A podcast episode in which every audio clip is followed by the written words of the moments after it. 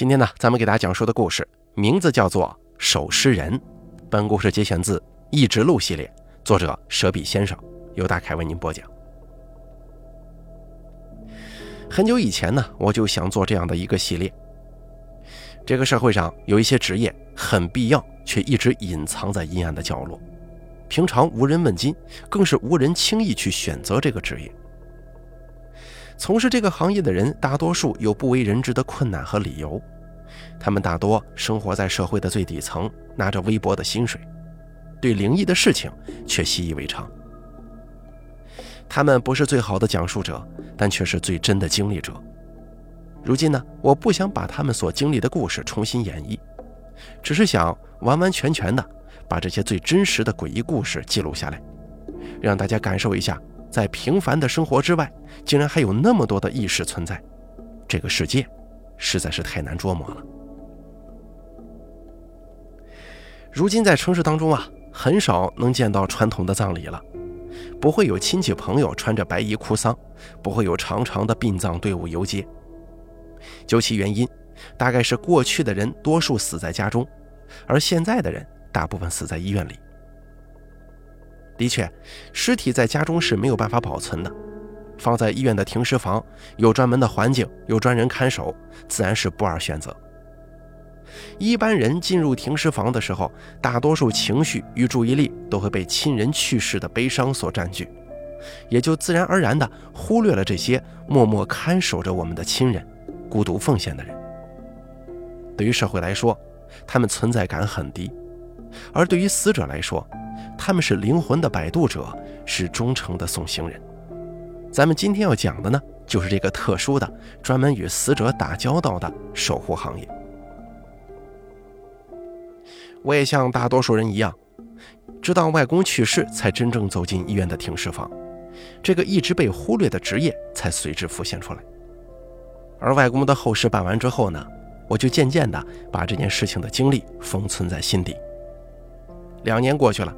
直到我现在阴差阳错的开始写灵异故事，才忽然想起今天的主角老桑。我与老桑的见面是十分诡异的，每每说起，总会让听众不寒而栗。那天下午，一直患有喷门癌、做完手术疗养在家的外公，忽然病情恶化。到医院之后，经过一系列的措施与处理，外公的情况又忽然好转了。时间已经是晚上九点多，在医生的要求之下，我去往医院住院部对面的化验楼给外公取药。临出病房门的时候，医生还让我与外公再进行一次对话。我伸出三根手指，问他这是几？外公带着笑意回答说三。我看他十分自如的样子，轻松地转身而去了。夏夜的风带着一丁点凉意。吹过之后，又迅速被闷热占据。我心里十分轻松，额头上却冒出了汗珠。穿过几十米的夜幕，我进入了昏暗的化验楼。按照医生的指示，穿过已经下班、十分空荡阴暗的大厅之后，再右转，在走廊尽头有一个铁门，铁门上没有任何标识，只有一个门铃。按响之后，铁门上唯一的小窗口就会打开。把取药的单子递进去，里面就会把所需要的药物给递出来，就可以了。我站在昏暗又有一些狭窄的走廊里，面对着铁门。走廊里只有一个黄色的灯泡，最多有七十瓦的亮度。走廊很长，而灯泡在走廊中部，因此啊，两端的角落就显得格外黑。递进取药单，等待的过程当中，我的视线来回不定的扫视。不时的小心地看向走廊更尽头处的那片黑暗，隐约看到了有一排连着的绿色塑料座椅。受灯光所限，只能大概看到最靠近药房铁门的那个座位，里面到底还有几个是完全看不清的。身处这样的昏暗环境，取药单又像是石沉大海一样，迟迟不见回应。我身边不觉有一些凉意升起。淡淡的焦急的感觉逐渐涌上心头。我压低身体，看向铁门上的小窗口，心里隐隐期待里面赶紧伸出一双手，把我需要的药物给递过来。就在我把精力全部放在小窗口那个地方的时候，忽然左手边的那片黑暗之中响起了一个声音，悠悠的把我浑身的鸡皮疙瘩给唤醒了。过来了，这是我家乡一带熟人之间打招呼的方式。我心中一惊，向着黑暗看去，已经有些适应这种光线的眼睛，隐约看到那排绿色塑料凳的尽头坐着一个消瘦的黑影。那个黑色的影子伴随着如此奇怪的打招呼方式向我靠近，渐渐地出现在了我的视野之中。我定睛看去，是个老者，他带着笑意，佝偻着身躯，还在向我点头示意。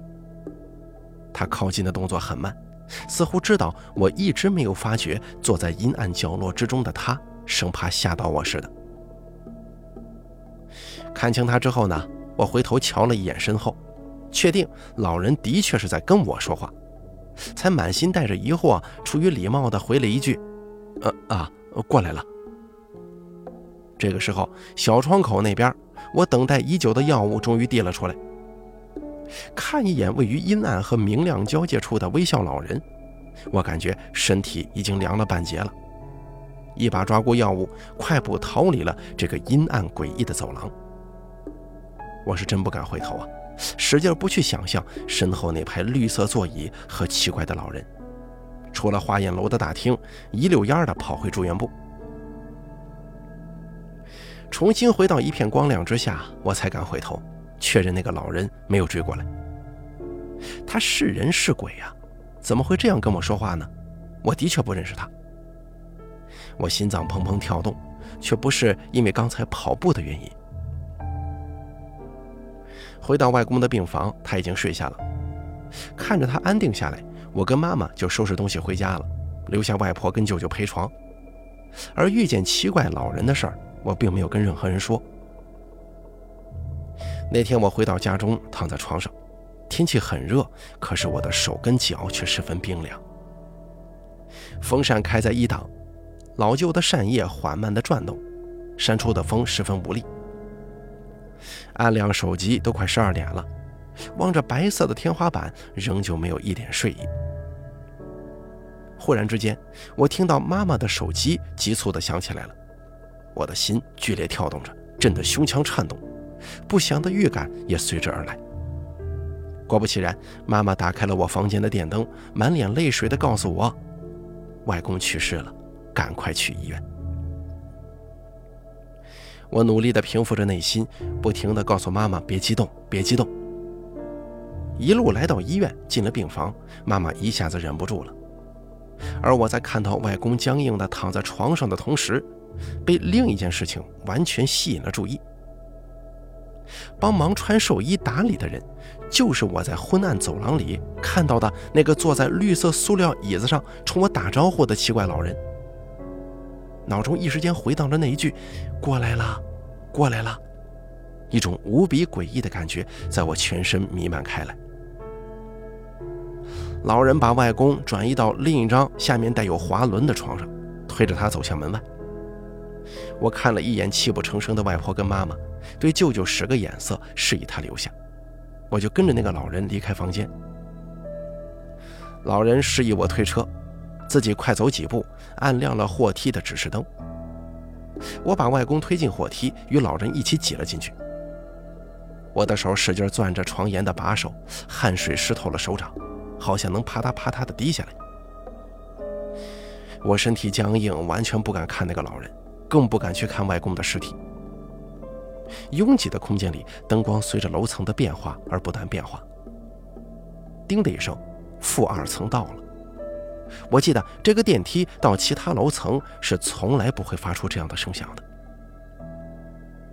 电梯门缓缓打开，一股冷气夹杂着发霉的气味向我扑面而来。我想到，这是医院的停尸房啊！我当真有点害怕了。老人距离电梯门更近，这个位置仿佛是开始就安排好的。他背过身体，倒退着迈出电梯，一只手拉住外公的床沿，轻声说：“使点劲儿，死人很重的。”我一下子反应过来，开始从里面使劲向外推。曲曲折折，已经失了魂一般的我，随着他的指引方向，丧尸一般的前进。周围笼罩的气体与淡绿色的墙体混作一团，我突然好想呕吐啊！转身跑向一根立柱旁边，嗷嗷的吐了。老人没有动，静静的等我吐完，才重新开始前行。我顾不得许多，用衣袖擦擦嘴，跟上前去。我们停在一扇黄色的木门前面，门很宽，却不高。老人从腰间取下钥匙，从上到下开了三把锁，才把门打开的。我脑海中的第一反应就是：加这么多锁，难道是害怕尸体跑出来吗？门开了，呼呼的凉风从门里吹出来，我的血液仿佛都凝固了。门内摆着另外两具水晶透明棺材，周边是一圈红花绿叶，上面盖着紫黑色的绸绒布。棺材前头摆着里面所装死者的黑白照片，大概有六十厘米乘以四十厘米这么大吧。照片下面供奉着鱼肉和水果。昏黄的灯泡被冷风吹得摇曳不定，那诡异的气氛使我终生难忘，大气都不敢喘呢。老人指着右手边一具空棺材说：“放在里面吧。”我的眼睛一直瞄着旁边两具棺材主人的照片，慈祥的微笑在如今看来却是更显诡异呀。直到耳朵里飘进老人的声音，我才机械地开始行动，与老人配合着把外公搬进早就打开的棺材里面。老人熟练地用手托住外公的腰部，向上一提，迅速把衣服平整好。又把头抬起，脖子下面垫进一个枕头。而这个时候，我才看到外公去世时候的真实样貌。他平静地闭着眼睛，一动不动，完全松下来，没有一点力支撑的身体随人摆布。头下头如果不垫上那个枕头，就会歪向一边。昔日那个充满活力、健壮如牛的外公，现在瘦的只剩下一把干柴了。他不再说话，不再发脾气，没有了任何反应，没有了任何情绪，只是安静地躺着，好像漂浮在外太空。看着他的样子，在我眼中、心里都是无尽的空虚。那一刻，我突然泪如雨下。我想，人生结束的时候就是这个样子，那么安静，又那么的空虚。行了，回去吧。老人的声音打断了我的思绪和悲伤。我趴在透明的棺材盖上，看着外公平静的表情，久久不愿离去。对了，我刚才看到你舅舅好像吞气了，你回去啊，叫他喝点艾草汁解一解吧。我一愣，忍了一下眼泪，回头看向老人。匆忙对视之间，他见我一脸茫然，就解释道。人死之前的最后一口气是饱含着他这一辈子的病痛和怨气的，如果被活人给吸了，会对身体造成很大伤害。但是人们往往都在将死之人呼出那口气的时候，贴在他旁边，想听他最后一句嘱托。这件事情的确很矛盾呐。我听说有些地方在人临死之际，会用一块布把他的脸给盖住，完事之后啊，把这个布给烧了，但这样。确实太过于残忍了。你说什么？我我舅舅吸了这口气？应该是的。我刚才去病房的时候啊，看到他的脸色隐隐有些发绿，还是喝一些艾草汁防备一下的好啊。我起身默默点头。那个，我想问你一下。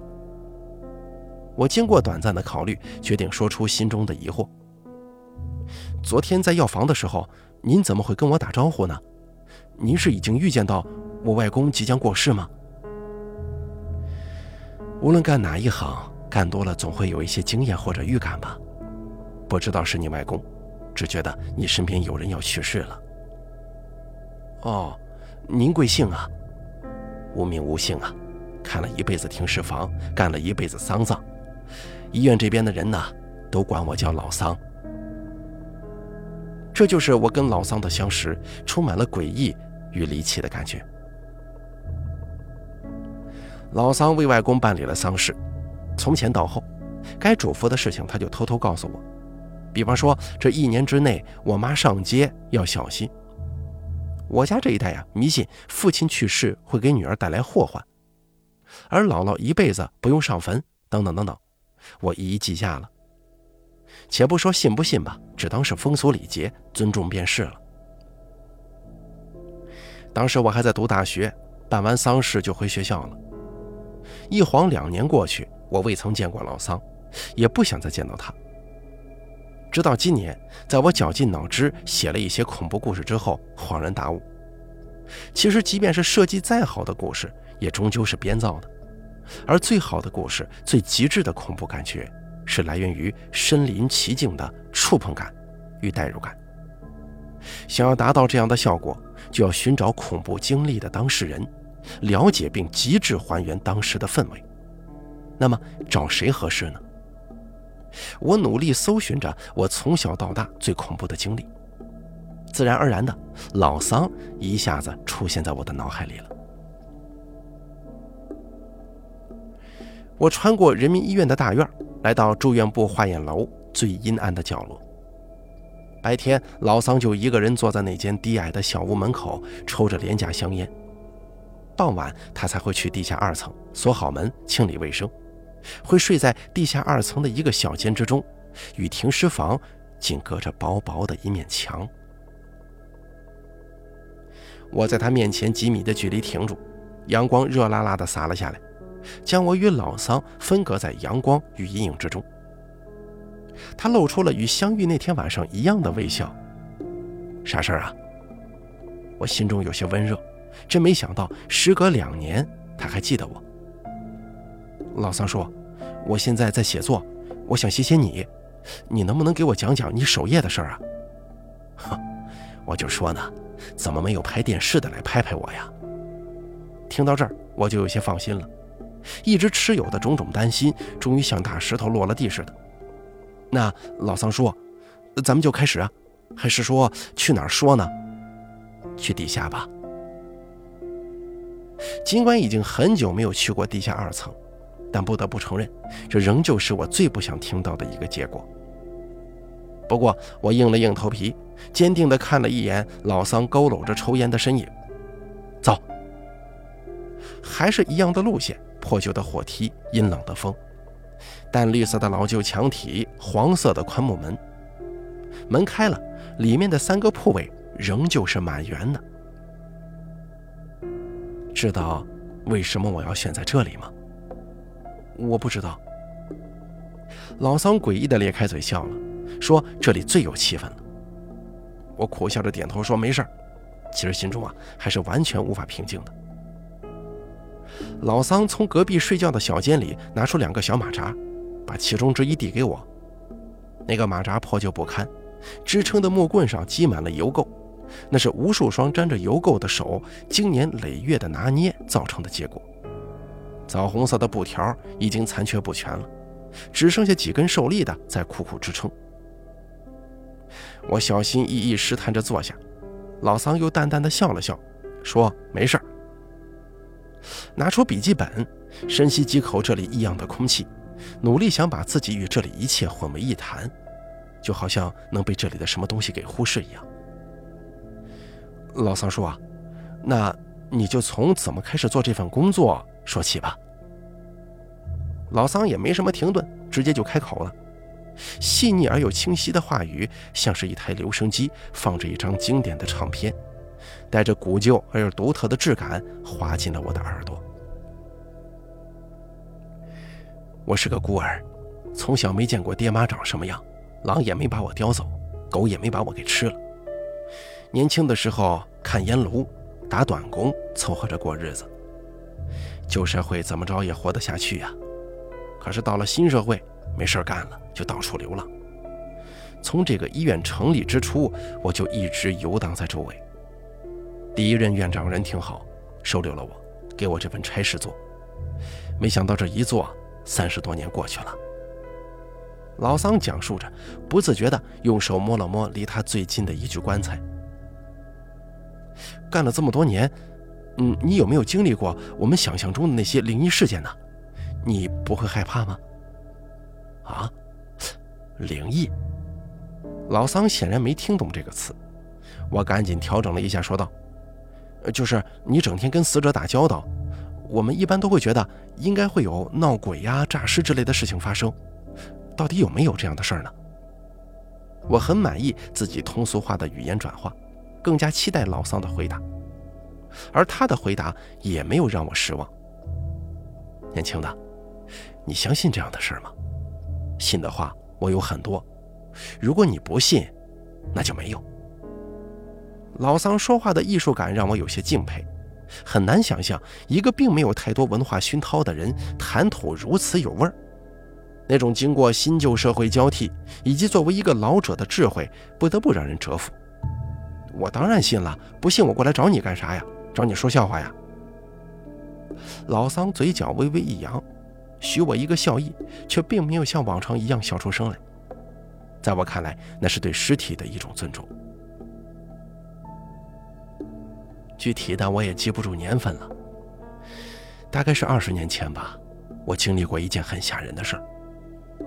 那个时候，医院后面有一条巷子叫岳家胡同，风水什么的我也不懂，不知道为啥。总之就是胡同里经常出人命，并且死的都是五岁以下的小孩，死因也都很奇怪，却各不相同。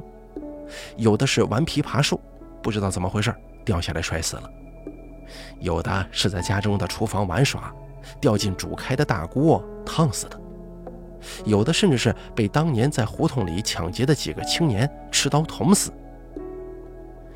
胡同里有个风俗，小孩死了不能立即土葬，要放够一个月之后才能入土。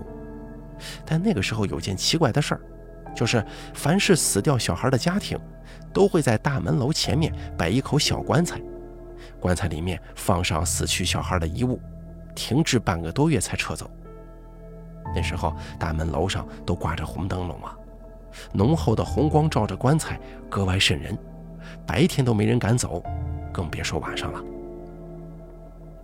这放棺材的原因我也很清楚，就是小孩刚死去那几天，没到半夜，父母就听到院子里有自己死去小孩的声音。叫爹妈出来领他，说自己呀找不到路了。毕竟是亲爹亲妈呀，思念孩子，有时候就格外胆子大，循着声音出来瞧。据说院子里看到已经死去的孩子，面朝墙角，光着屁股，不停地朝前迈着步子，使劲往墙里钻呢。当然，肯定是走不动的。从那以后，家长们琢磨着，孩子可能是横死，成了孤魂野鬼。再加上年龄小啊，找不到栖身的地方，在门口放棺材，就是想给孩子一个暂时的栖身之处，免得让他在院子里游荡。再说游荡久了，兴许会伤害活人呢。想到孩子光着屁股，怕孩子冻着，就又往棺材里面放衣服。自打放上棺材之后，就再没见过小孩出现在院子角落了。只是白天的时候啊，在棺材里叠放的整整齐齐的衣服，到了晚上，都会被弄乱呢。有一次，我跟岳家胡同里的一个住户喝酒，就说起来这个事儿了。我问他，家家户户门口放着棺材，走夜路晚归的人就不害怕吗？那人说肯定怕呀，但是又没有其他办法。我也是喝多了酒，就主动跟他提出。不行，就把尸体送到医院，我给你们看着。尸体在哪儿，魂就去哪儿，你们也就不用放棺材这么吓人了。再说了，这也晦气啊。那人当时没说话，却记在心中。第二天醒了酒，我几乎把这事给忘了。可人家呢，却把孩子用白布包着给我送过来了。那咱还能说啥呀？只能硬着头皮接下来呗。当时这里没有地下。只是在医院西北角旮旯里有两间瓦房，里面存着一些生石灰粉，用来裹住尸体，防止腐烂。棺材也是那种普通的黑漆棺材。接过来孩子，我就把石灰粉给小孩涂在身上，然后放在一口空棺材里，用白布裹严实。过了一夜，岳家胡同那人就提着两瓶西凤酒来找我，说是孩子很踏实。撤了棺材呢也很老实。我当时嘴巴碎呀，就继续夸海口，说我处理死尸如何如何厉害，如何如何好。可是这话一传出去，我就后悔了。从第三天开始，胡同里的棺材全部撤掉了，死去的小孩子他们的尸体一块送到我这儿来了。这事儿闹得动静挺大呀，院长都知道了，把我叫到办公室批评。而且医院停尸房也确实没有这么多地方来容纳那么多小孩的尸体呀。我挨了批评，只能把所有的孩子都退了回去。当天夜里，我就梦到十几个脸色煞白的小孩围在我的床边，指着我的鼻子骂我。我惊醒了，一下子睁开眼睛，环视四周，没见到有小孩，却看到我自己周围堆满了小棺材，环境也很陌生。我定了定神，看到血红的灯笼高高挂起，这才反应过来，我在岳家胡同。但是我之前的的确确是睡在医院停尸房的呀。也就是从这件事情以后啊，我就再也没有随便答应过自己办不到的事。虽然那些横死的孩子没有伤害我，但我内心十分内疚。在梦里，我还是时常能够回想起拿着铲子往一个个浑身赤裸的小孩身上抹生石灰，又用白布把他们严丝合缝地裹起来的情形。每次醒来都会出一身的汗，湿透衣服。听到这儿，我有点坐不住了，鸡皮疙瘩随着老桑的讲述一批接着一批的立起。活动一下脑袋，翻了翻写的密密麻麻的笔记本。拿出手机一看，时间已经是晚上六点钟了。老桑的手机响了，那种铃声音量特别巨大的老年手机，当时把我吓坏了。老桑缓缓地看了看手机号码，微微笑了笑，说道：“今天呢，咱们就说到这儿吧，我得去干活了。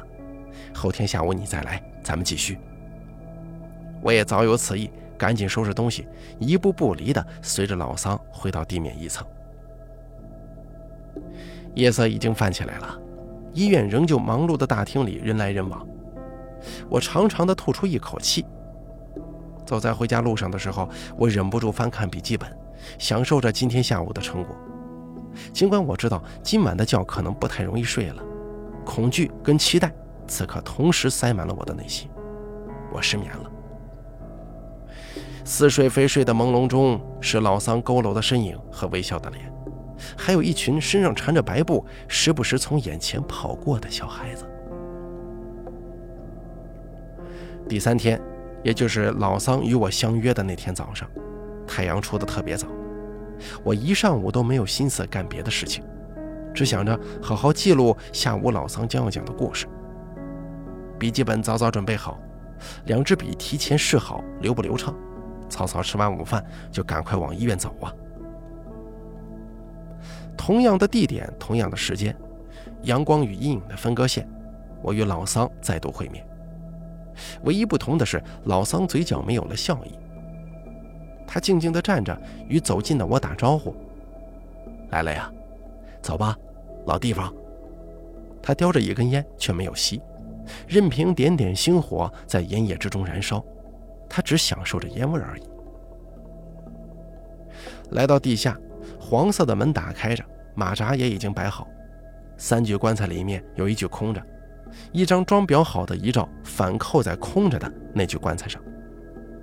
我纳闷地看了一眼，没多想，便在老桑的招呼之下进入了聆听记录的状态。这回跟你讲个事儿吧，是关于我一个老朋友的。做这一行久了，难免会遇到一种情况。那就是亲手送别自己的朋友。我有个朋友比我年轻很多岁，他也是很喜欢听我说故事。当然，他这个人呢也没有其他朋友，因为他从小就有乾坤眉，这对眉毛让他能够看到鬼魂。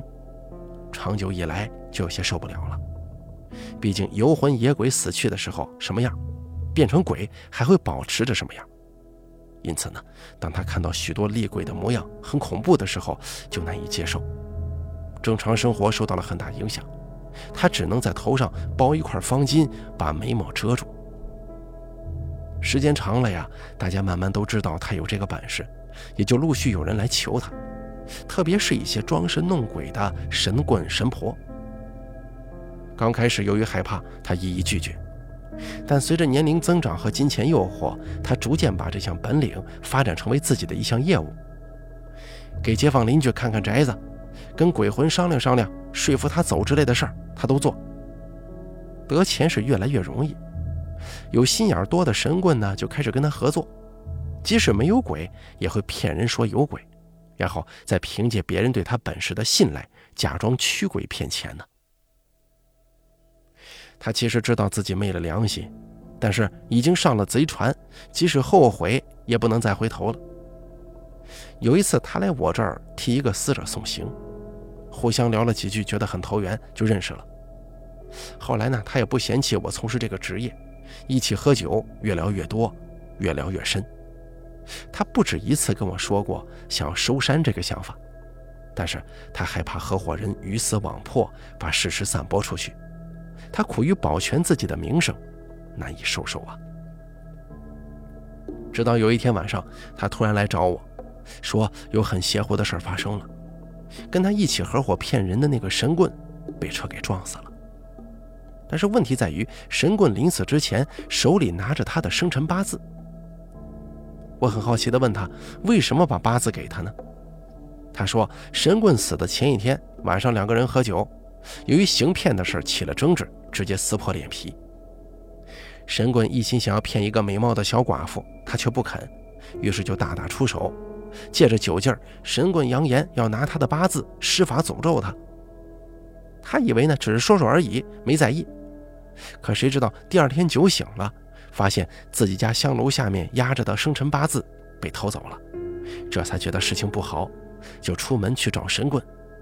谁知在半路上就看到了车祸现场，那个神棍手中紧紧握着自己的生辰八字，被撞的是七窍流血呀。回到家，他就开了乾坤眉，跟化作厉鬼的神棍好生商量。但对方怨气太重啊，怎么也不肯收手，执意要毁他的名声，要他的命。他也有预感，自己这回恐怕在劫难逃。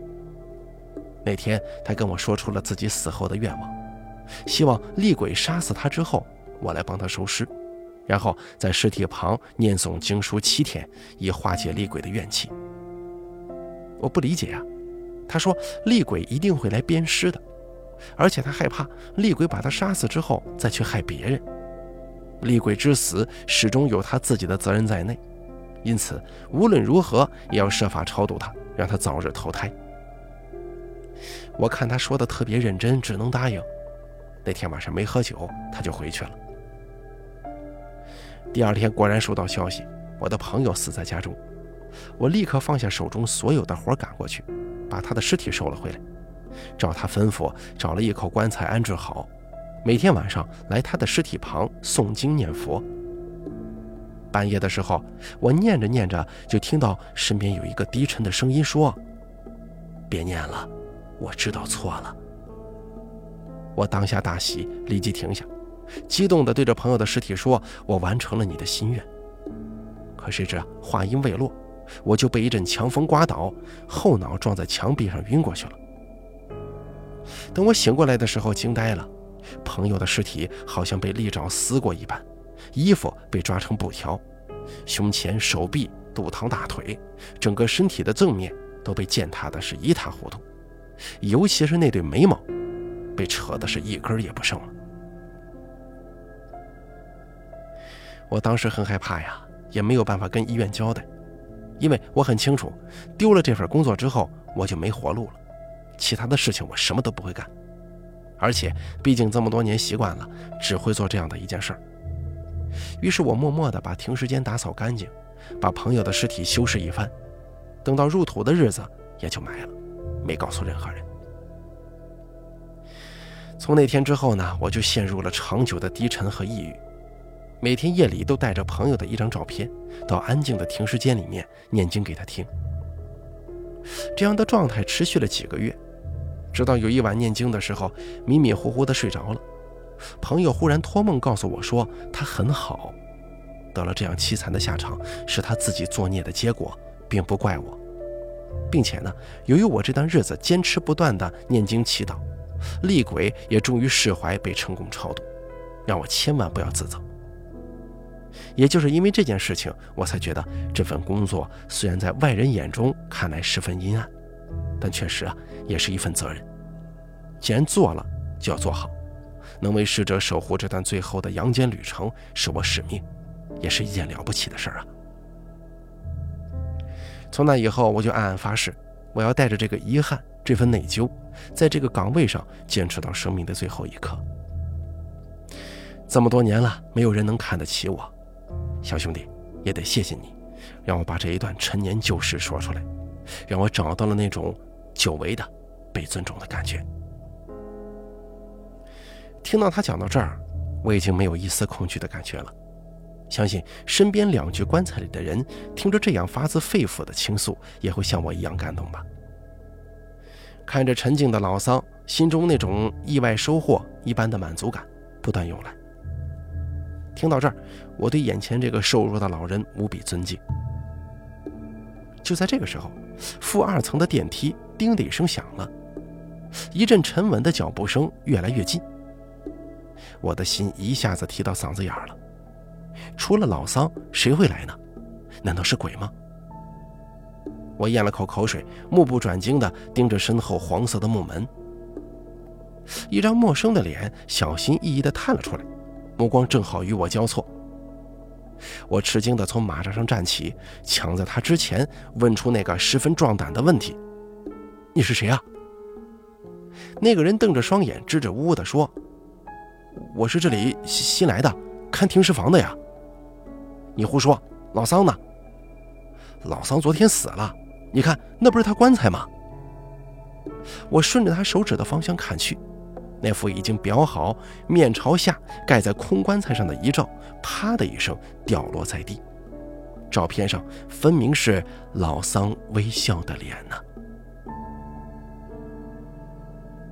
好了，守尸人的故事咱们就说到这儿了。感谢您的收听，本故事节选自《一直录》系列故事，作者舍比先生，由大开为您播讲。